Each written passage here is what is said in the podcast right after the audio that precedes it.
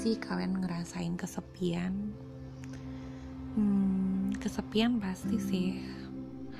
Walaupun kalian punya banyak teman, pasti kalian pernah ngerasain yang namanya kesepian. Sebenarnya kesepian itu hal yang wajar sih. Cuman uh, semakin kita dewasa, kesepian itu semakin sering kita rasakan. Meskipun kita tidak ingin merasa kesepian, sudah mencari keramaian, tapi kadang hati tetap terasa sepi dan hmm,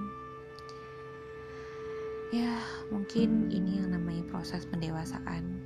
Kita nggak tahu gimana cara kita bisa menjadi orang yang lebih baik. Masalah tiba-tiba ada